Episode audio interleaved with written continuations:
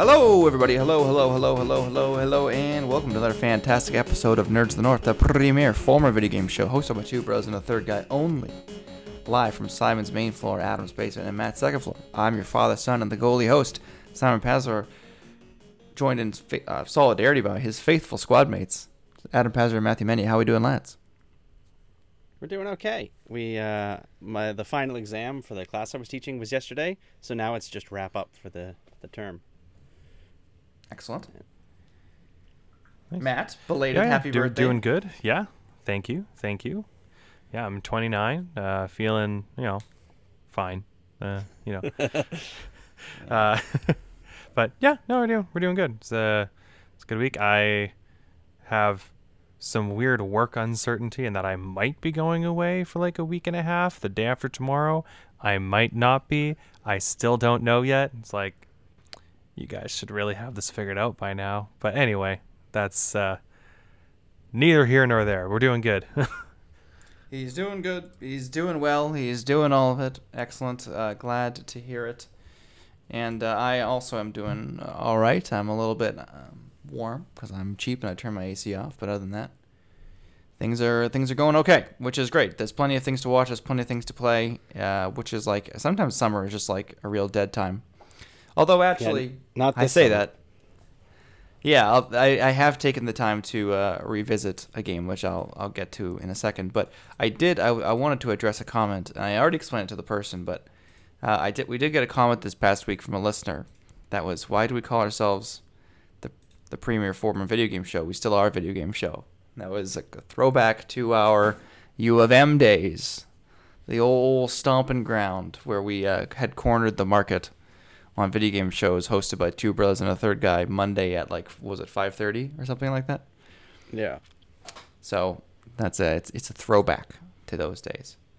So just in case anyone was out there was was curious on the off chance. All right, so uh, standard question: What's everyone been doing? I'm going to toss it right to Adam because he's the one who before we started recording hit us up with something. So Adam, what you been playing? Uh, so in ter- yeah, in terms of new stuff, I I tried out the demos for two games. I haven't bought either one yet, but they've both been been busy on YouTube. One of them, uh, what was it called? Uh, Cult of the Lamb. I'm sure you've seen something regarding that. Absolutely nothing. I've never heard of that. Really? Oh, No. okay. It's been all over my YouTube space at any rate. Um, and it, it's basically it, it's kind of like a a Binding of Isaac sort of thing. Uh, it's it's that sort of claustrophobic combat, but the selling feature is that uh, a in addition to said claustrophobic combat, there's also and like a lot of quick rolling. Uh, there's also sort of a, a life simulator management aspect to it because you're literally building a cult, um, and it's just got a very sort of cutesy uh, art style, and it just I don't know. It, it looked like fun, although having said that, um, I couldn't really get into it. And Edgy cutesy. pa- yeah, Definitely. edgy cutesy, yes, and uh, like I mean, and you like, and there's poop everywhere, and you sacrifice things to eldritch horrors, so you know, all of As that. you do. Yeah. Um, Okay, so that's one. So what's the other so one? that was one, and the other one was uh, one that I'm I'm I'm certain that Simon you will love if you haven't already played, which is um, Plate Up, which is a cooking simulator. Plate. You know what? I I saw it because, uh, of course, you're right. That's a genre that I'm I'm in frequently, um, but I haven't pulled the trigger on that specific one. So this will be great to hear if it's if it's worth it. So it is it is designed for multiplayer. I obviously only played the single player because I don't have any friends. Um, but the um, I, I thought it was a it was a really neat experience. Uh, it it just it's basically another one of the many things like Cooking Mama and uh, whatever what's Overcooked. That's the other one. Um, so I, I thought it was good. It was it it does the job well. It's got a really nice aesthetic. Uh, it does a couple of things that I don't know if the other ones do, where you like have to like clean up messes uh, as part of it, and it's got a, a strange sort of upgrade mechanic because unlike those ones, this is built as a roguelike. There it is. I know. Um, you've got you've got such a type. I do, but it's like it. It's designed to run through and try and get as far as you can with one restaurant, and then you give up and, and start with the next one. Um, but it's uh, I don't know. It was really interesting. Uh, I thought it was. I I got like I'm just not very good at those games, so um, I was at the point where I, I got quite frustrated with it. But I'd be definitely willing to try it with somebody else, and also try it with um, like I'd have to try the full game because as I said, I only played the demo, and the demo the only thing you're allowed to cook is steak. So uh, and the various attachments that go with it, so you can't sort of expand. I've heard um, from people who play it that the pizza one is a lot of fun, uh, but I would have to uh, try it out to be sure. But I think I I, de- I definitely think Simon you would enjoy it. Uh, Sounds like it might be the uh, the next go to when it's on on sale type of game. I was actually like, like in that kind of vein. I was kind of revisiting it because we got a uh, a, a, a friend group, so to speak, that semi regularly meets occasionally. But it's like, man, I can I love it, but I can only play so much Overcooked. Like, Yeah. kind of hit my saturation point. So I was thinking of other stuff, and that made me actually think of uh, that that spaceship simulator Artemis. I oh was like, man, whoa. I remember that. Yeah, that was a good Yeah, time. so uh, that was kind of interesting in that, and that's got like not necessarily a spiritual sequel, but something kind of in the same line. But it's that uh, Pulsar. Um, it's called Pulsar. I realize now that I'm saying it, Lost Colony, that clearly neither of you guys have heard of it, but it's uh, yeah, similar thing. You it's a in first person, so I'm losing gonna lose little points for me, but you have to team up. You get to be the crew of a starship with your friends, and then I think in this one you can actually like do a little bit more. You can actually like land on planets and do more stuff. But it's similarly got uh, good reviews on Steam, and it sounds like it's a good multiplayer thing. So That's cool. maybe that's something. Another thing when it drops on sale, we can pull the trigger on. Matt, have you been playing anything? Well, hold on. Sh- shut the fuck up, Simon. What? How is how's God of War and Star Wars? Uh, I, I have homework? been playing some more Star Wars. So the, the homework is getting uh, completed at not like a blazing pace or anything, but uh, but yeah, I've still been, I've still been plugging away at uh, Jedi Fallen Order, um, and yeah, I think my my early impressions are now just my actual impressions uh, of the game so far. The combat is really fun. The characters are great. The story is really interesting. Um, I'm really liking the characters a lot more than I thought I would actually. I, I remember when it first came out, I wasn't like overly impressed by Cal or anything. I don't know. I just wasn't down for like Ginger Jedi or whatever it was. I was just like, ah, I don't know, it doesn't seem that cool. But like, he's a really co- he's a really interesting character, and the side characters are great. Um, yeah, I'm still not super sold on the like open world traversal. I don't think I really needed that from Star Wars. Um, but like you know, it it hasn't been bad. It's just not really, you know, I wasn't I wasn't hungry for that kind of gameplay. Um, but uh, but yeah, still still having a really good time with that.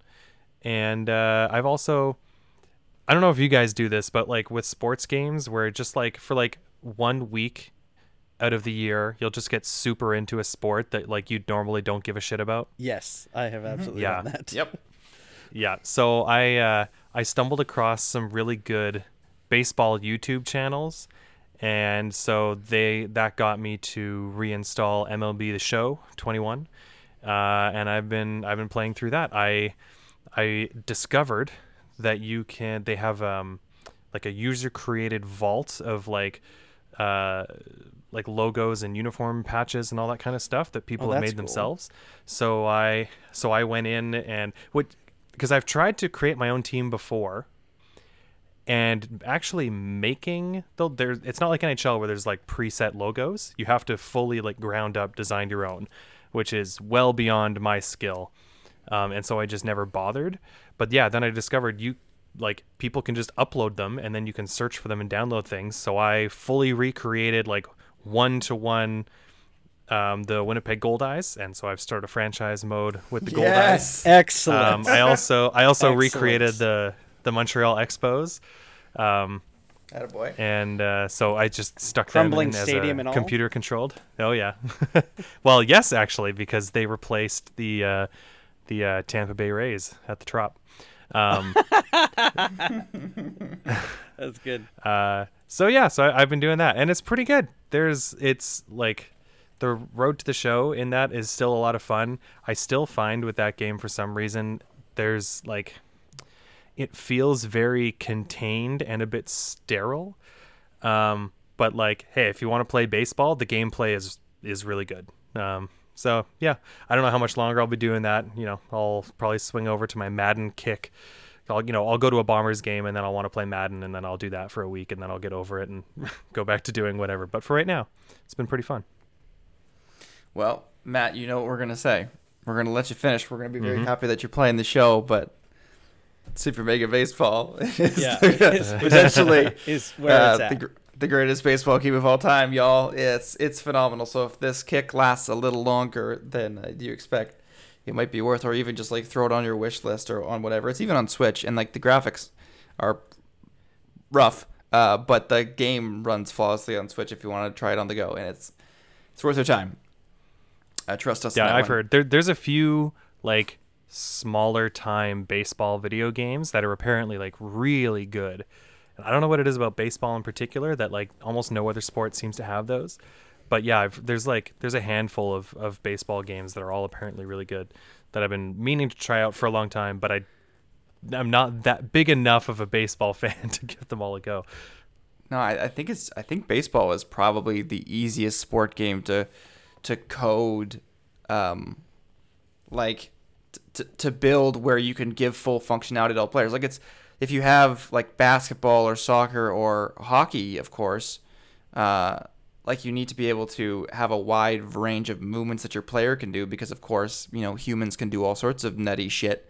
But in baseball, like no one like takes the bat like vertical and hits like a fucking sword or something like that. Like you swing the bat and you have to aim the bat, but you swing the bat. That's all you do. When you throw a pitch, mm-hmm. you have your pitches, you aim you throw the pitch. When you're in the field, you catch and you throw it. So it's just because every role is so like distinct and there's no overlap with the other roles and it's just like when Yeah, this that's true. player gets it.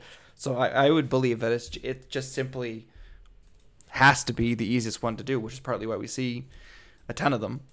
And it's also, as Adam knows, um, quite conducive to, for lack of a better word, analytics, right? Because it's that all that's Oh yeah, It's- it's it's data-driven. easily the best sports game for like numbers and stats nerds. Yeah, and that makes it easy, I think, to program because then you Yeah. can. That's just a lot of data that you can have in there. But it's like in hockey, we just like we know that offensive awareness matters, but like, what does it really do? Who knows? You know, who's to say? Anyway, that's actually a pretty good segue into what I've been doing because, uh, and now I'm forgetting what you said that reminded me of it. Oh, it was uh, susceptible to influence, essentially. So you know, I forget what you said that made you watch the uh, the baseball game, or if you went to a Goldeyes game or something. But the Goldeyes, I, I found a couple real good uh, baseball YouTube channels. There you go. Yeah, see that'll uh, The classic. That'll do it. Um, I watched a video by the YouTube channel Game Maker's Toolkit on the Nemesis system, and that made me want to return to Middle Earth Shadow of War, which nice. was good for a couple reasons. Like I, you know, Adam and I had it on the PS4, I think, and neither of us finished it because we got it like at the very beginning when it was like loot box hell. And also, I remember distinctly you talking about, you know, like the final act of it, so to speak, was just like non-stop uh, fortress missions, and that it just kind of like wears on you. And it was the kind of thing I was even I was I was telling my girlfriend about it, but it's weird. Like you brought up that you didn't necessarily want Star Wars to be like your bread and butter. I like or not Star Wars, uh, open worlds to be Star Wars' bread and butter. I can like vividly remember literally about half my life now. As soon as open worlds became a thing, like I was immediately glued to it. I was like, okay, Yes. this is the thing that I like. I'm sure Adam knows it too. Like if it's got a sandbox, it immediately goes up like three points in my brain. Like I, to this day, I'm confident that if I plugged in Spider-Man 2 on the GameCube, I could still take you to the donut shop that you're able to go inside. I'm convinced. Like that's just oh it's god. a core memory. me back. Yeah. Yeah, like you pick up the guy who's falling off the crane, and I would always take the construction worker to the donut shop. It just seemed right. Uh, so yeah, I was just immediately a sucker for all those kind of things. But like now it's twisted where that was when I was, you know, anywhere between let's say 13 and 25, that beautiful 12 year span where I had plenty of free time, especially in the summer. And uh, Matt, I don't know if you're quite the degenerate that Adam and I are, but there were plenty of days, you know, you're 14 years old. Who gives a shit about friends? Or if you have friends, you can play with them online or something like that. So you you wake up at noon, you have a little bit of breakfast at 1 p.m. You turn on the PlayStation and you're there until 3 or 4 a.m. And you like get up to take a piss or do a Oh, chore many or a something. day. Oh yeah. Yeah, yeah. That's I mean that was just a big thing, but that's some of the open world games are kind of like designed that that's the only way you can feasibly finish it. I remember, and you know this is only four years ago, but I was chatting with a cousin of ours who has kids, and uh, I was talking about Red Dead, and he was like, "I would love to play Red Dead. I will literally never finish it.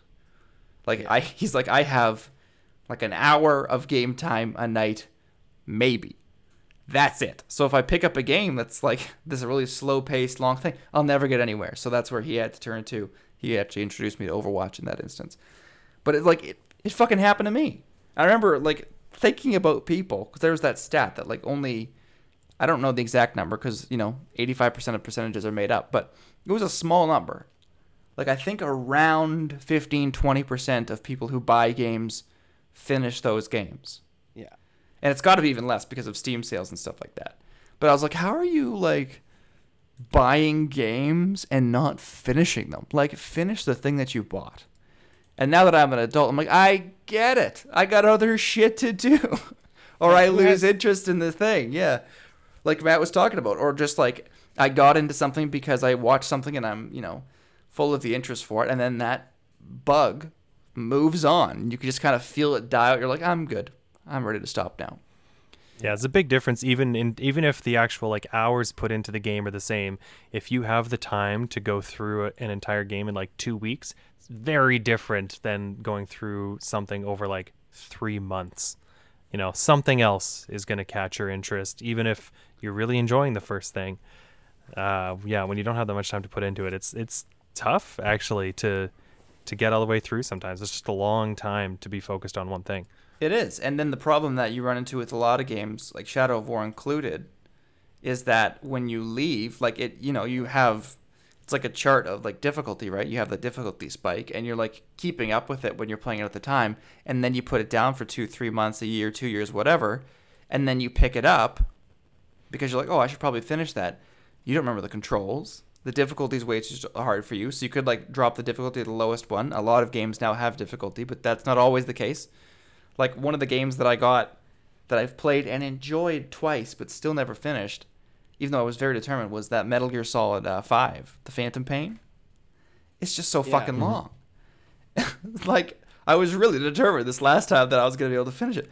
Couldn't do it. And now I know if I pick it up, I'd be like, okay, I'm going to just get fucked up because I don't have the skills. I'm, I'm out of practice. I'm rusty.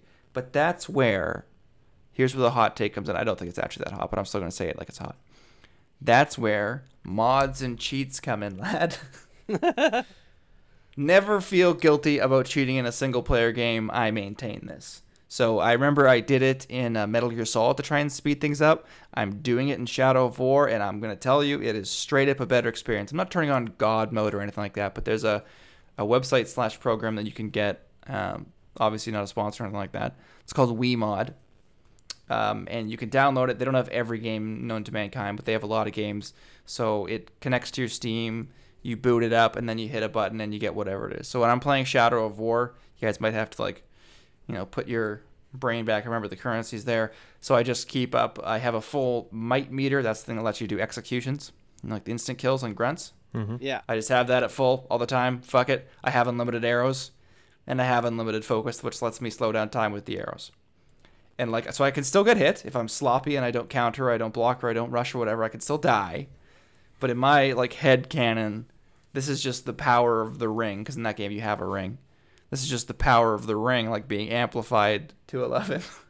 That's how I'm justifying my honestly those particular mods don't even sound like they would change the gameplay all that much because honestly like when you get into some of the bigger um, like crowd battles and stuff like that you essentially just spam counter until you up your gauge enough so that you can execute people because there's just way too many guys to Oh, yeah. actually fight any Yeah. other way Exactly. Yeah. It just it's it's it's purely speeding things up, and I mean the Nemesis system is so good. It's like remarkable. The problem with that game is you have to play like somewhere between four and eight hours to get to it because you have to go through the entire first act before you can start controlling people, which is way too long. I understand they want to do that for the air quotes story, but that But was the first act is terrible.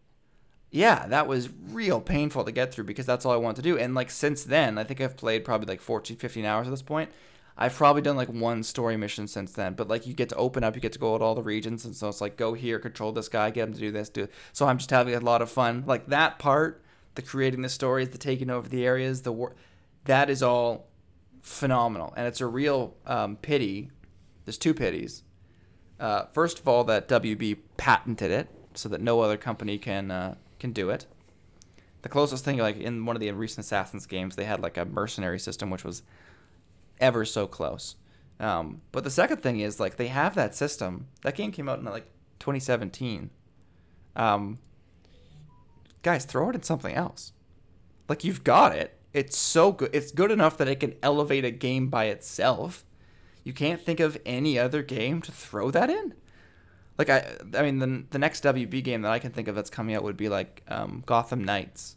But I assume if the Nemesis system was going to be in there, we would have heard about it Yeah. and like we haven't heard about any new Lord of the Rings games, so it's going to be like genuinely one of the all-time great game mechanics as far as I'm concerned. It's brilliant and it's so well done. There's so many voice lines, it's so different. It's it's so creative and wonderful. And it's going to be trapped in these two games because they patented it and they're not using it. That's the Yeah. disappointing And game. and they kind of finished off the story, so it's not even like they can. I mean, I know you could you could just pick another time, uh, another another uh, another time in the like Lord of the Rings story, but like they sort of finished up the story, so it's not like there's a natural, you know, lead in for, you know, for the the third one. It's this point because that system is freaking amazing. Really, like the because everyone has a very different experience with it. Um, you know, like I can still remember the, you know, like the one random orc in a group that just happened to be the one to kill me in a big crowd fight. And then he like worked his way all the way up. And then we went back and forth killing each other constantly. He came back to life like four times. Um, you know, and it's it's a really cool thing to see to see the guys come back, but now they have some like different kind of abilities and stuff. Like the system is amazing, and it's really too bad. You're right that it hasn't been featured in anything else. Yeah, like I had a case where, and for the most part, again because I'm you know cheating to speed things up, I'm not dying because I I would have to get real sloppy to actually die because like once you get pretty powerful, there's a lot of game mechanics that work in your favor, which again I'm fine with because it's just the game is a slog. So I'm I'm totally it's a single player game, so I'm totally fine powering myself up so I could just move through it quicker. Uh, but one of the few times that I actually did die, it was a random grunt, not even like another captain, just like a grunt that killed me. I think it might have been like an orc slave. Like there's there's the grunts who have armor and weapons, and then there's like grunts that just run around like lifting stuff. I think it was one of them that killed me, particularly embarrassing. And he broke my sword. So he got like the sword breaker trait. That was his name when he became a captain. But then I went and, and recruited him and like got my sword back because that's how that worked. And then I didn't even pay attention to it, but because he had good traits, I ended up making him the overlord of that area when I took over. and uh, and then I got an achievement for that, taking like a grunt to an overlord. So I was like, oh shit, didn't even notice that. But like that kind of stuff is it's it's so cool. It's it's it's, a beautiful game mechanic to return to. Speaking of uh, game mechanics to return to, um, this is your brief update because I don't want to talk too long about it. But I did finish Mass Effect, finished the uh, the the DLC and everything, and uh, finished the happy ending mod. And it didn't change as much as I thought. I would still encourage if anyone is playing Mass Effect on PC, which is not anyone in this call or maybe anyone out there, but who knows. But it's still definitely worth doing. So it, there are a couple things that impressed me. They really um, they didn't change the fundamentals of the of the Take Back Earth thing, even though they said they were gonna fix it a bit. I didn't notice any differences, but I was one of the people who like didn't have too much of a problem with it in, in the first place. I didn't mind the I think could have been better, but I didn't mind it. But they were definitely like a lot more like it wasn't just humans on Earth, which I really appreciate. Like when you're walking around, there's like you can see Arachni running through, and they put which you never actually see in the real game. They put Elcor in the game. Like you don't actually see them in combat, but they like put Elcor running around with like giant guns on their backs. I'm like, damn, that's pretty cool. And like you're walking around, you see like the Quarian people talking to each other. There's a few Geth. There's some Salarians. So it's like, oh, this does feel like everybody is on Earth. It's not just the the humans here. And then you go up, you still do the the beam. You go up there, you talk to the Illusive man. I mean, uh, whatever. That's technically the final boss. They took out the famous Marauder Shields. Marauder Shields is nowhere to be seen. He's been relieved of duty. I don't know if that's a reference that you guys get, but if not, I'm happy that you've had less trauma with that game than me. Uh, and then you, the Illusive man dies, and you kill him or he suicides, and then you have a conversation with Anderson, which actually, uh, that was what stunned me. I think I messaged you guys about it. It's like fully voice acted and recorded. They got you know the shepherds and uh, uh, shit. What's his name? He was just in Nope. Fuck. Did we talk about Nope too? By the way. Oh my god. I didn't read that. no, to I haven't. us. I haven't seen it yet. Damn, you guys gotta see Nope because like everyone Nope. who sees that movie seems to have a different opinion on it, and I'm one of those people. I actually didn't love it, and then I listened to one of my favorite podcasts, and it said it was gonna be full of hot takes, and I was worried they're gonna be like, "This is the greatest movie I've ever seen." I'm like, no, because I want to love movies, and they were like, "I don't know about this movie." I'm like, "Oh, thank God." It's not just me, but like it, it goes in a bold direction. But I, I, unlike Stranger Things, definitely can't spoil that one. Um, but anyway, so I'm blanking on his name, so I'm embarrassed by that. But Keith David, that's it. Keith David, fully voice Yes. acted. They talk about uh, settling down and having kids, and so Anderson's like, "Yeah, that's way too far for me," and then Shepard's like, "Yeah, you know, maybe I'll consider it. Like, who knows?" But it's just a longer version of the conversation they have there, and it was really nice. I don't know why they cut it. And then Shepard crawls to the console and uh, goes up the beam, and that's it. The ca- crucible activates. The Reapers are killed. The Normandy escapes. And then they cut to the scene at the very end. Like, if you had enough uh, war assets, I assume it's going to happen all the time in the happy ending mod, where, uh, you know, it pans up to see Shepard's corpse lying there and then it takes a breath Yeah. But they just added in a bunch of like dialogue from different missions i'm sure of like all the squad mates like saying shepard! Shepard! So like they're looking for you. Yeah. and then they find you and then you breathe and then the final scene of the funeral for shepard is in this case uh, shepard putting up uh, admiral anderson's name on the board and then that's how the game ends. So i was like okay. I can dig it. yeah. Like Yeah. it fixed a lot of stuff just by kind of taking out a lot of stuff it's still not necessarily the ending i would have preferred but i respect i respect the hell out of them for doing that. Anyway that's probably i've talked too long about mass effect. Shit. All right so there's a couple of things like we're gonna have to move i guess fairly quick. I had a backup topic. Sure fucking won't need that. Uh, so matt and matt you and i have both seen stranger things. We Stranger have. Things, all of it season four. I'd only seen season one, part of season two before. I've talked for too long, so again, we won't go into super detail. It's kind of been passed, and also Adam hasn't seen it, so this is going to be a spoiler-free Stranger Things review. But what did you think? I mean, I don't think we've talked about it since season one, so like the other three seasons, but mostly season four of Stranger Things. Well, uh, season four is real good. I think. Um, I, I don't think that's like a new opinion or anything. Everyone seems to be uh, super enamored with it. But but yeah, I, I I think this is the best season since the first one. I think the the first season was like more or less a perfect version of what it was trying to be. Season two was all right. Season three was good, but still not as good as season one. And I think season four, when it's when it's doing what it does well, I think is the best the show's ever been. It has it has a few storylines that I think drag a little bit and just seem kind of out of place by the end. Um, but yeah, what season four does well, it does extremely well. Um, yeah, Vecna is easily the best villain that the show has ever had. Uh, he's uh, uh, like ev- every everything to do with him, I loved. Um, I've I found like especially in the second half of the season, more or less any time that we switched to one of the other storylines, I was just kind of annoyed that we weren't back dealing with Vecna. um, I love it when that happens. yeah. So what? And, get, uh, get me and- out of here. Back to the other thing. Yeah, yeah. It's like no, no, okay. I, yeah, sure, whatever. These guys are fine, but let's get back to what I want to see. Yeah. Um, and and not all the other storylines were bad. I think um, I think Eleven's storyline um, was good. I, th- there were times when I sort of uh, forgot and was confused by the um, specifics of where and when things were happening with her story. Um, but I think it it ended up being really interesting, and I, I loved the sort of the climax of her story. Um, Mike and Will and them could not have given less of a shit. Uh, there, there's a few moments where, um, you know, near in the last couple episodes where they'll have some big, dramatic, heartfelt, emotional moment with Mike, and I'm just sitting there being like, why, why are we doing this with Mike? And then I r- remind myself, it's like, oh right, he's supposed to be the main character.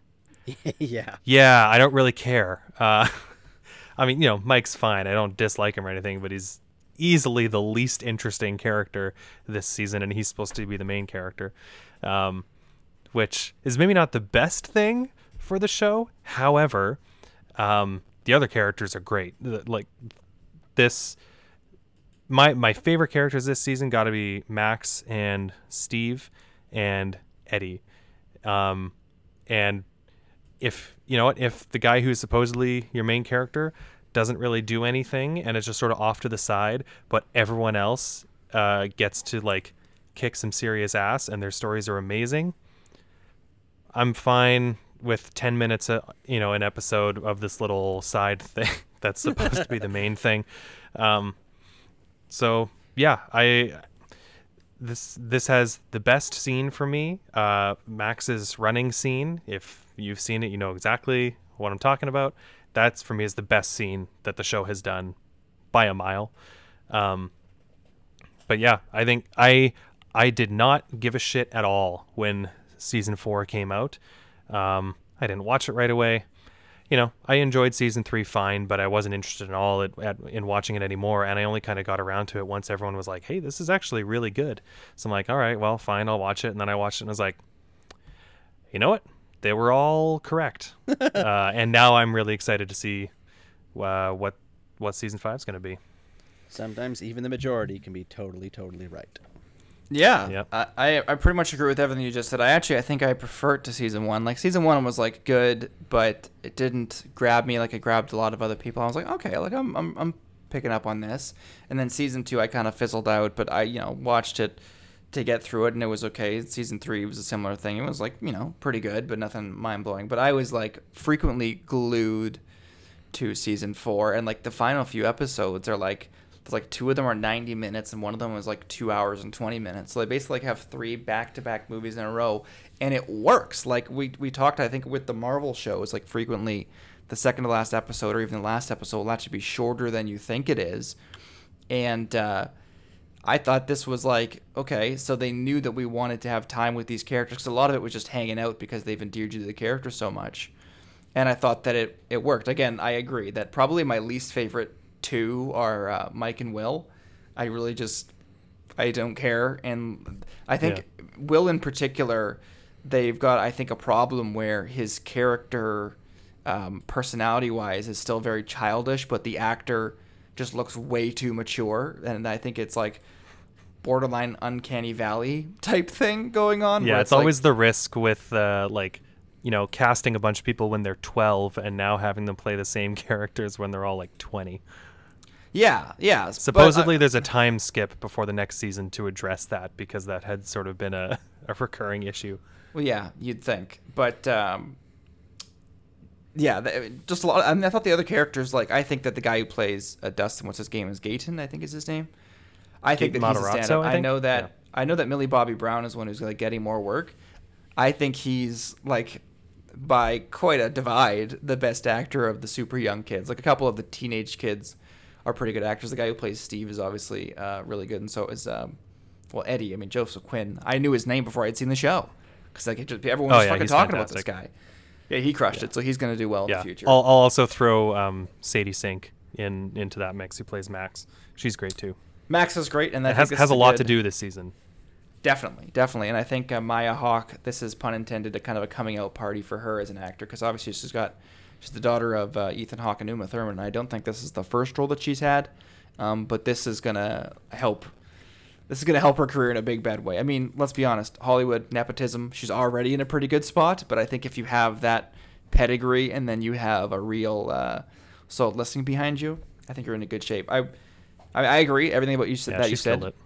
Vecna is remarkable. It's good to have a villain that they can kind of like chat to, and it's not just like the cosmic horror thing worked, but it is good to have like an antagonist in a more traditional way. Yeah, like the monsters they've had before have been cool monsters, but like they're scary for the characters. And there there can still be a lot of tension there because I'm worried about what will happen to the characters, but I'm not scared of the monster. I'm scared of Vecna. Like he is he is properly scary, easily the scariest thing they've ever had on the show. Agreed. Yeah, i it, and he's like, and the actor who plays him is doing a great job too. But I also think that like, especially because I I basically binged seasons two, three, and four. What I was really impressed with the show, maybe most of all, was that just like every show, they have to keep adding characters every season, and some shows very quickly it becomes too much. It's just like really like we have to have this side character now. Like I don't really, yeah, exactly. But I don't really give a shit about them. I think it, like maybe even a little bit happened with the boys. Like when they announced that Ryan's actor is going to be a main character the next season, I'm like, oh great. I don't know that I needed more of him, but like it just happens pretty frequently with shows where they don't always work out. I thought Yeah. this show, like you have the core group of of lads and then a couple teenagers, and they're all so good, and then the few that they pick up in season two, like Max and her brother Billy. I thought that the guy who played Billy was also a fantastic actor. Shame that he, um, whatever happened to That, him. yeah, that, free. that that character could have been a disaster, and he really made it work. Yeah, he rode the line absolutely perfectly. Uh, and then, of course, you pick up some more in, in season three, and like uh, Robin, I believe her name is, and like, that's when Mhm. Lucas's sister becomes more of a main character, and she kind of fits in pretty well. A little bit annoying at first, but that was the point. And then obviously season four, you've got Eddie would be the big addition, and I think that they all fit in totally seamlessly. What's his name? Uh, the stoner dude in season four. He's got a weird name like not Argyle. Clyde. Argyle, that's the one. I think Yeah. he was the most jarring addition, but the dude plays the character with such like carefree Cheech and Chong s stoner I don't give a fuck that it's like it doesn't Yeah. really fit with the rest of things going on. But he seems to be just doing his own thing. Yeah, And I'm kind like of I with it. definitely don't need him there, but he's so enjoyable when he is there that I really don't mind. Exactly. Exactly. So it's it's working out in that way. So I was completely glued to the last couple seasons. I am now excited for what's coming next, which I, I wasn't before. And uh, I mean, the thing that got me into season four was also my favorite scene. It was the Master of Puppets scene. It's what blew up on the internet. So uh, no surprise that that was what really had me going for it. But I did think when I finally got there that it was like it was too short. Like I expected more of it. Master of Puppets is an eight minute song. They do like a two and a half minute version of it. And maybe that's just the metalhead in me. That oh I'm yeah, like, yeah. really The scene is great, but. I kind of thought the same thing. If I if I didn't know, I'd be like, oh man, this scene is sick. But when I've been hearing about it for like a month, and then you get to it, you're like, oh yeah, that was cool. yeah, like it's a metal scene for Very good use of the music, but it- but it's specifically I would say for non-metalheads because they know that like the average person who's not into that kind of stuff really probably only has about two and a half minutes of it before they get exhausted or tired or it seems repetitive or whatever it is like they just can't maintain that energy or something like that. So it was like this is a remarkable scene for people who aren't into that kind of stuff. Uh, kind of like uh, in a weird way um, remember whiplash the drum movie? That like everyone Yeah. who's not like a professional musician is like this is the greatest music movie of all time. And then actual professional musicians are like there's so much wrong with this movie i can't even start it's kind of the same it's- thing you, you can almost watch it as a comedy. yeah if you're if not in the music zone. is your thing. Exactly, exactly. So if you're not in the zone, then you might enjoy that. But I still, I mean, you get to have, you know, metal coming back as like one of the great climax scenes in arguably the biggest show on TV right now. That's gonna, I'm gonna be happy. Yeah, about that. and and they had like those yeah those two just like absolute like blowout scenes where the music is such a huge part of it. Like th- those you cannot talk about those scenes without talking about the songs. They're like they are what makes the scenes. Um, and I I just love that so much. Like I don't give a crap about Kate Bush. I'd never heard that song before it kind of blew up this year. You never heard of Um, running up and that like hill? yeah, that's a good song, Wow. but I'm not. I had No, I never heard it before. Oh wow, I've heard Um, like six million covers of it. Okay. I mean, like I know it's you know it's a generally well known song. I just haven't heard it before, and it's you know it, it's a good song. It's not like you know my my favorite song in the world or anything, but like that song used in that scene is so effective. And same thing with the Master of Puppets scene. It's just like it was it it they're very bold uses um, of songs, and as a musician, I I love that shit. It both of those scenes were awesome, and I I can't imagine that we'll get something exactly like that in season five. But now I just really want to see more of that. Yeah, yeah, we'll see where. Uh, I mean, they, the music has been a fairly consistent thing that they've had pretty much the entire time. I also thought, like we neither of us talked about it there, but like they've had to, and in season three, you really noticed, and then it happened again in season four, but they've had to split off the characters into these like groups, right? Um, so everyone's Yeah, there's story, just so many. yeah, I think they still did a pretty good job of making me care. And like some side character, like one of my probably top three characters in the show, honestly, is Murray. I think that dumb Russian fuck is just hysterical, and uh, all the stuff going on there. And it was kind of cool to see uh, the Game of Thrones dude make an appearance as another Russian guy. Yeah, that was cool. Yeah, that was good. I, I so we didn't even talk about the adult storyline, but I think I mean they're just they're cooking. They're doing great. So, uh, but yeah, I, similar to you, or I guess neither of us knew the Kate Bush song. Congratulations to Adam for knowing it. He's uh has a well, you're oldest, right? So you have an advantage. You're the only one who lived through the '80s. Technically, yes, I did. Live Technically, through some of the it's, 80s. it's still true. So that's your excuse. Uh, but I had like one of the things that the first time I realized that it was Master of Puppets was in there was a friend of mine posted it on her Snapchat, and she was like, "Oh man, this song is so good." I'm like, "You didn't know Master of Puppets?" She's like, "She didn't." And so the first thing that happens is is awe that how could you not know that and the second thing is just like well welcome i think the metal community is a very welcoming community it's so niche that we need to we can't afford to turn people away especially now we are all welcome in this beautiful community beautiful community that is rock and roll anyway uh okay so i had a couple other topics but i don't feel the need to talk about them matt we got the new game of thrones show coming out what's it called house of dragons right Mhm. House of the Dragon. House of the Dragon. So that's coming out soon. If it's not out already, I'm sure we'll do a dedicated episode on that. Maybe we'll do like a a, a quickie episode sometime without Adam, just so Adam doesn't have to deal with it. Actually, in fact, that's probably what we should do. That might help our algorithm if I, you know, call it House of Dragons episode one review. Um, Yeah. But She-Hulk came out yesterday. I haven't watched it yet, and we'll get further opinions on it when the when we actually watch the show. Um, but one thing I did want to get an opinion from you guys, particularly before we watch it. Has anyone seen the first episode? Just to cover my ass. I didn't know. no, not out. yet. No, perfect. So, the thing that a lot of people have beef with, I don't think we've talked about this on air yet, is that, like, in the, the clip they released, like the first clip of the show, I think, and the Hulk is doing like yoga with She Hulk, and uh, like he's he's calm and he's doing other things. So Bruce is clearly still got his uh, Professor Hulk thing going on, and I've seen just a lot of people like in YouTube comments and on Twitter and stuff like that complain. It's like, oh man, he's supposed to be like this big rage monster, and here he is like being stupid. Look how weak they made him. He's doing yoga, and like, I can't think of an opinion that I disagree with more. I mean, I I guess that me liking Professor Hulk in Endgame isn't the most popular opinion. I've seen a lot of people who don't like it, but to me, that's called growth. Exactly the type of growth that we don't see from Thor. Am am I crazy? Like I sure he's doing this. He he had a few movies where he was like a big green rage monster. It came to a head, and now he's something different. I don't want him see just the same one note from him the entire time. So like, yeah, I'm very happy with this direction that he's going. The Hulk's doing yoga. He's come. Sure, it's different.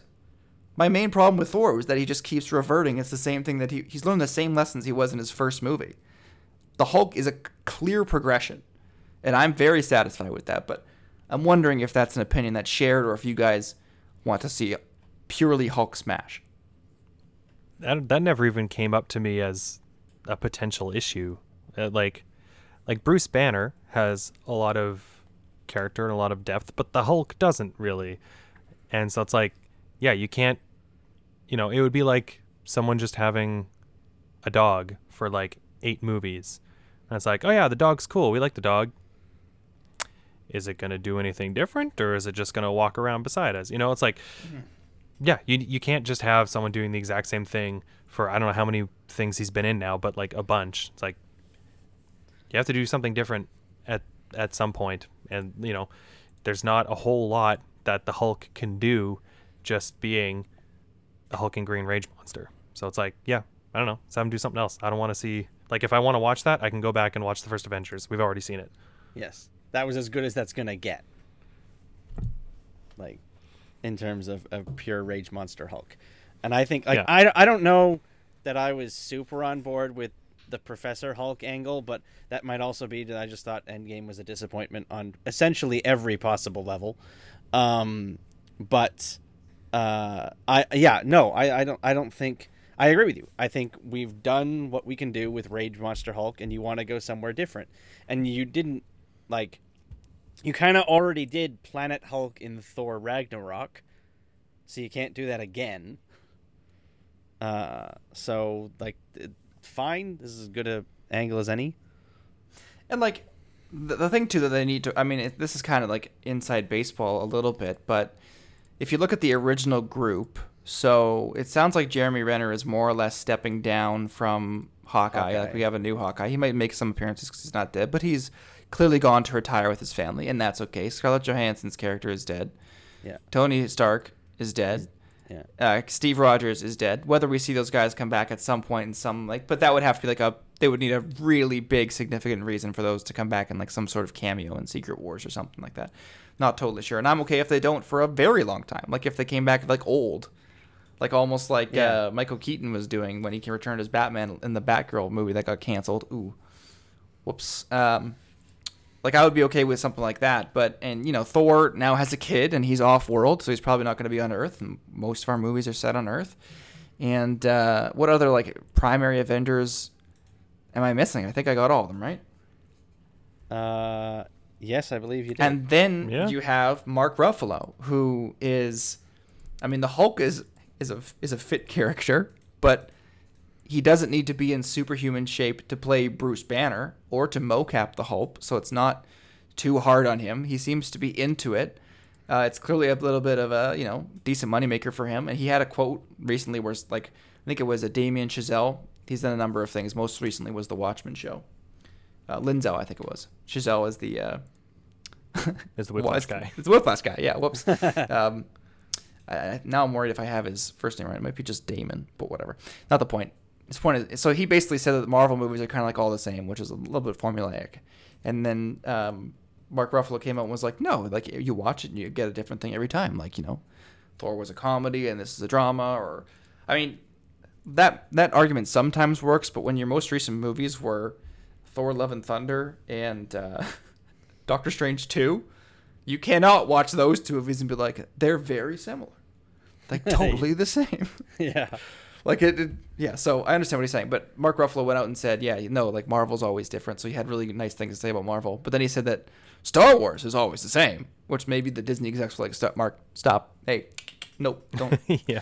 don't say that. Although it's true because like there's that classic George Lucas quote. It's like poetry. It rhymes, you know, rhymes. It repeats, and they are intentionally doing that. But all that to say, it sounds like Mark Ruffalo is very down to keep doing that. So if if Hulk becomes sort of the Merlin archetype and is the one that they keep around, and like maybe he's permanently damaged, I'm sure we'll you know hear more about that in She-Hulk. But if he doesn't do a lot of fighting, he's just there to try to keep the gang together and be like the old guard. I'm very pleased if that's where his character goes. No issues whatsoever. Well, Yeah. I guess and we'll also not out. to mention the like bullshit of like he's not strong anymore because he does yoga and he's like chill. It's like you That- can be chill and then also be strong. Yeah. They don't. They are not different things. Like the the Hulk isn't less physically capable because he's like sitting on a beach. yeah. talking no, to somebody. He gets stronger the angrier he gets, but the baseline strong is still pretty freaking strong. Yeah, and it, it feels like a natural progression of his character because that's sort of always like from the beginning. Like at when we first saw him, he like struggled to control the Hulk. You know, yeah. I mean, his his favorite line, his famous line, "I'm always angry." Right? He's Yeah. been working to control the Hulk. He's been, you know, uh, afraid that the Hulk is going to hurt people, so he went off on his own. Like he's done all this stuff, trying to basically get to this point. This feels like a very natural direction for the character. It's what he's been doing since the first movie. Yeah. It's not even really a change. It's just we're still on the same path as we've always been. Well, the stuff you brought up was from Avengers, but like even in his solo movie, that was like the plot of the movie was him trying to to keep it down. Like he had the watch that kept his thing, and he was like doing the meditation. Remember, like Edward Yeah. Norton doing that like weird breathing exercises like constantly. Like that was a major plot point that he needs to be as calm as possible. Uh, which was like you know fine for that movie, and maybe that movie needs to get prequelified and like a little more respected over time. But yeah, totally fine with it. Which is unfortunate for this conversation that we all agree. But in the interest of uh, keeping this moving, are you guys ready to move into? Oh shit, we didn't even fucking talk about the Pokemon trailer. Oh no! All right, Adam, I'm sorry. We got to do it real quick Well, we got to do it real fast because yeah. because I, I had I had trivia for you guys. So well, uh, okay. I Short mean, version. To be Pokemon fair, trailer, real good. Let's move on. we can't we, uh, we can't do it quite that short. We can't short shrift the people like that. So, but th- the good news for you, Adam, is they didn't actually reveal that much.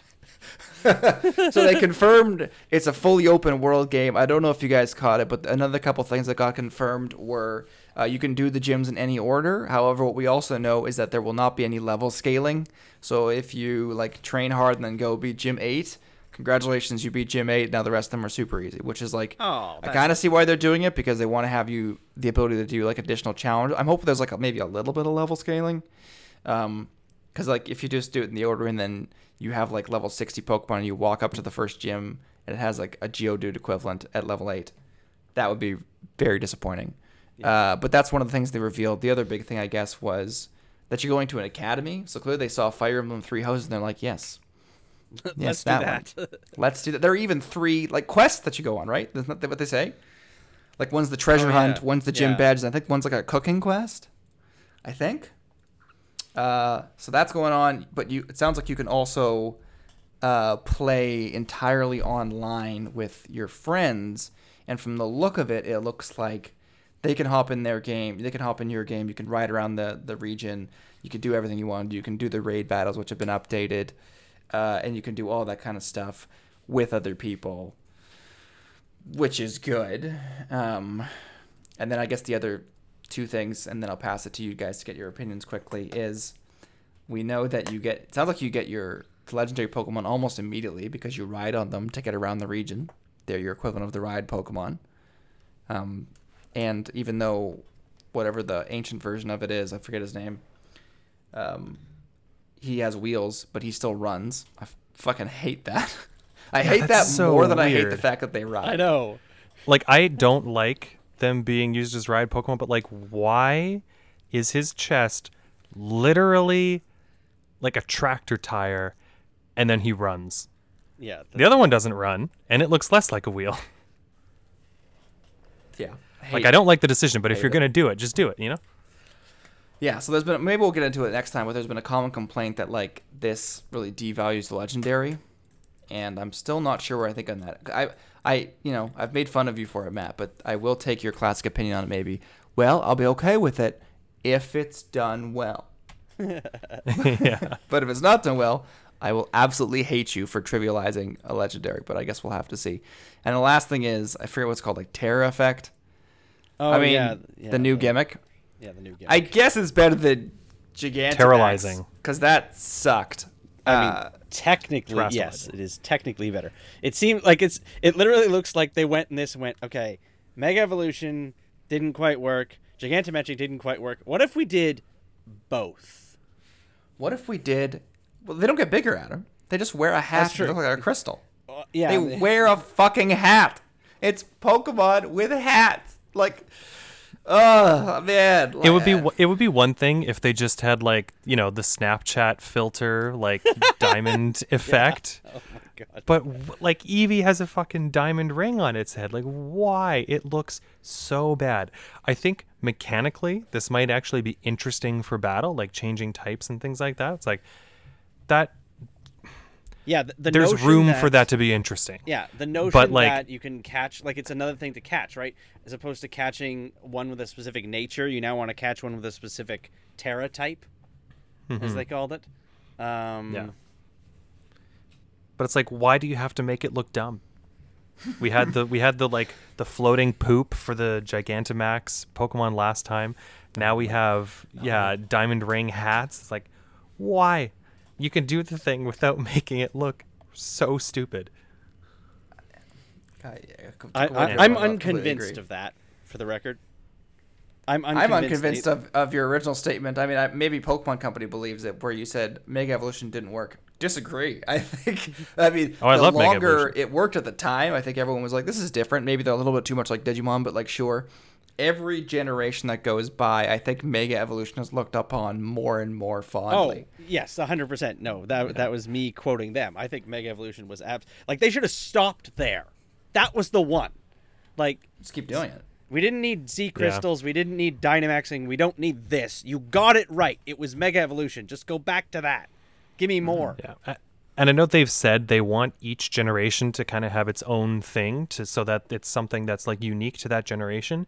And I can appreciate that idea, but I feel like at this point now they just have to go out of their way each time to, not do something Mega stupid. Evolution because Yeah. it's just so obviously the thing to do.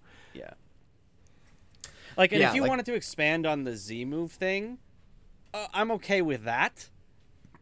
Like that was like the idea of you hold this item, it lets you do this move once. Okay, that's different. Like that's fine, but the like the, everything that's that was this visual design is just stupid. I also liked that. I mean, maybe this is the unpopular opinion, but I like that Z moves didn't change things up too much. Like, I know that it's exciting that you can catch Pokemon, but like, I don't like. There's already going to be a thousand of the fucking things.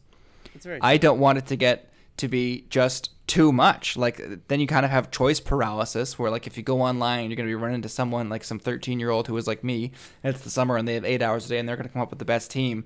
And so basically, it's just like I don't know what the fuck I'm doing, so I don't feel like getting smoked. So I guess I'll just do the like the regular shit, or like some. I mean, like Z moves. Like occasionally people would use them, but I think that more often than not, Pokemon didn't have them. Like you wouldn't run into too many people with six Pokemon all with Zid crystals. Yeah. They were true. still using other stuff. But Gigantamax is too good. You have to use it every time. This looks like it's going to be really valuable because you can really switch it up. So you're probably going to be seeing it every time too. Mm, I mean, I, I'm So many glad boxes that they to check on Showdown now. Yeah. Hmm. Yeah, so many sure. boxes to check for Showdown. Yes. They're just they're probably just like Like weeping. I got my hidden power type, my Tera type. I got you know. Yeah. Yeah. I uh, yeah I've been playing a lot of uh, of of Ranbats lately, and I have I hate Dynamax just so much. It's it's just it's so annoying. Because half the time I'll forget it's a thing, and then the opponent will do it, and I'm like, oh crap, I was gonna win this game, and now I have to think about this. Yep. Way she goes. Okay. We'll leave it there because we want. I want to get to the brief trivia. All right. Uh, let's go with Adam. Pick a number between one and ten. Eight. One, two, three, four, five, six, seven, eight. Okay. Either one of you, uh, don't be too competitive. So this is kind of a thing. But it occurred to me, I was doing Pokemon trivia, but I really there's 906 Pokemon so far. I don't need to come up with new things.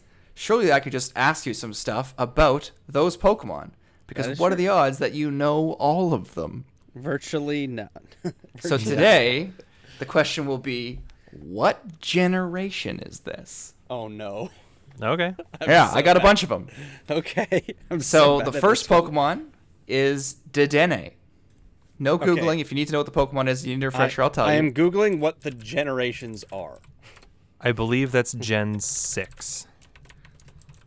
Matt. It's either five or six. I think unbelievable. it's He's six. Done it. Gen done it. six almost instantly. Gen Okay. six. I, ju- I just need to see the picture of the generations in front of me. Uh huh. Uh huh. Sure. Sure. Sure. Okay. Uh, Yeah. All right, Matt. Pick a number between one and ten. Three. Okay. One, two, three. All right, lads. What generation is Hawlucha? like, Also six. Also six. Yeah. Dang it. I if I, I used that in my one. in my first run through of Pokemon X. Yeah. Dang it. So, but if I went back to the same place twice, it would fool you. Okay, fine. Adam, pick a number between one and ten. One. One. Okay. What generation is is Bonsly. Uh, three. Incorrect. Four. Oh no, four. Babies are four. Four. Yeah, babies are four. Matt. Matt, you're Yes, freakish. because it was because it was in Pokemon XD, but it was not actually part of that generation. It right. was like a Yeah, yeah, yeah. I don't know if it was like previewed in that Yeah. game, but it was like one of those like out of sync things. Yeah, the first batch of babies was in four. Okay, okay. What generation was Clobtopus? Clobbopus. Oh, that's new one. That's Sword and Shield. Which is generation? Uh, eight. Eight, yeah, okay. Just making sure. Just making sure. That's Grapploct's baby, isn't it? Yeah. Oh, I was thinking of the boxer crab from Yeah, Crabominable. Yeah, yeah. Yeah, that nightmare. Okay. What have a shiny generation is Woobat? Oh, Woobat and Swoobat. Five? Diamond and Pearl, yeah. Good God, Matt. First Yep. of all, Adam, Diamond and Pearls, not Generation 5. Oh, sorry, Gen sorry, four. sorry, it's Gen four. That's, uh, Oh black and white, Black yeah. and white, it's Gen five. I keep Matt is like this a Korean pro gamer, good Yeah. at this. Maybe he wants Adam to be able to get This, out on this time. is actually something stunning. I'm particularly good at. This is frightening. Okay, well, I uh, have, I in Pokemon Sword, I have my boxes sorted By by, generation, Oh, That'll man. give you. so okay. it might be cheating a little bit for this. Well, he's on fire. All right, keep going. I really never had a chance. Okay, what generation is Dwebble? Oh, Five?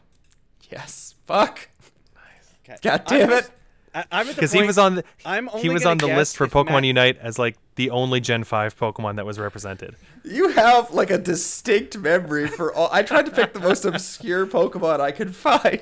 You have like a core memory for all of them. Jesus Christ. Okay, what generation is Cramorant? Speaking of uh, Pokemon Unite. Uh, Seven? seven. That's what I was gonna say too. Seven, Sun and Moon. Gotcha. He's Gen 8. It's eight. Oh, I was about to Ah. say eight next. Okay. Uh-huh. I was I was swayed by Matt's opinion. Dang it. Yeah. Oh, now you're blaming Matt. Led astray. Okay, let's go to another uh, early gens one. What generation was Kricketune? Two. See that early? No, no. uh, Three. Four? Matt. God damn it. A. What the fuck? I'm a little bit scared right now. Okay. what generation? I only have a few more. What generation was Bruxish, that monstrosity? Oh man. Seven. Yeah, seven. Jesus Because Gen 7 is my least favorite in terms of Pokemon designs, and Bruxish is a fucking abomination. That's fair. It is. So it's very is. clear in my mind as belonging to that one. Okay. Last couple. What generation is Dottler? Oh, Eight. Yeah. okay. yeah it is. I didn't God remember damn what that was. I know. it's, that's the, uh, it's the regional bug that Gigantamaxes into a UFO. Oh, or it evolves does. into something that. and it's Oh! the middle evolution, so I It's- figured that would oh, trip you I know up. what it is. Yeah, yeah. It's uh, I've I've used the the final evolution many times. I just the name's escaping me right now. Intentionally. I'm, I'm trying to fool you, Adam. Uh, what generation was Purrloin? Oh, Four, I think. five. Adam gets it. Hey. Generation 5. Finally, what generation was Cutiefly? Six? No. Seven. Seven. It's Not 7. 100% sure. Okay, Yeah. nice. God damn, I picked like what like I mean I'll count maybe after I won't. Let's be honest, I won't. But I you know, I had like ten or twelve. Matt was Matt got just- like yeah. Matt got nine of them. I fooled you with one of them and Adam got two. Stunning. Yeah. Jesus. Okay, so I don't yeah, know I'm why that do, sticks in my head so well, but yeah. I, mean, I, I, I think you're gonna have to do a different. Thing. oh my god. Yes, we're not gonna. I'm not gonna do exact. I mean, I might. I reserve the right to do that again, but it's not gonna be next week. I do have a few more ideas for how I can use the Pokédex, but don't go studying or anything like that. But I have I a, a few, uh, a few ideas for for how to do that. Okay, so that'll wrap it up. Hopefully, that's more or less in time, so Adam can pick up his food. Yep. But everyone out there, have a great week. Have a safe week. Stay tuned for our House of Dragons review. Shit's gonna be fire, pun intended, dragon fire, and we'll see you next time.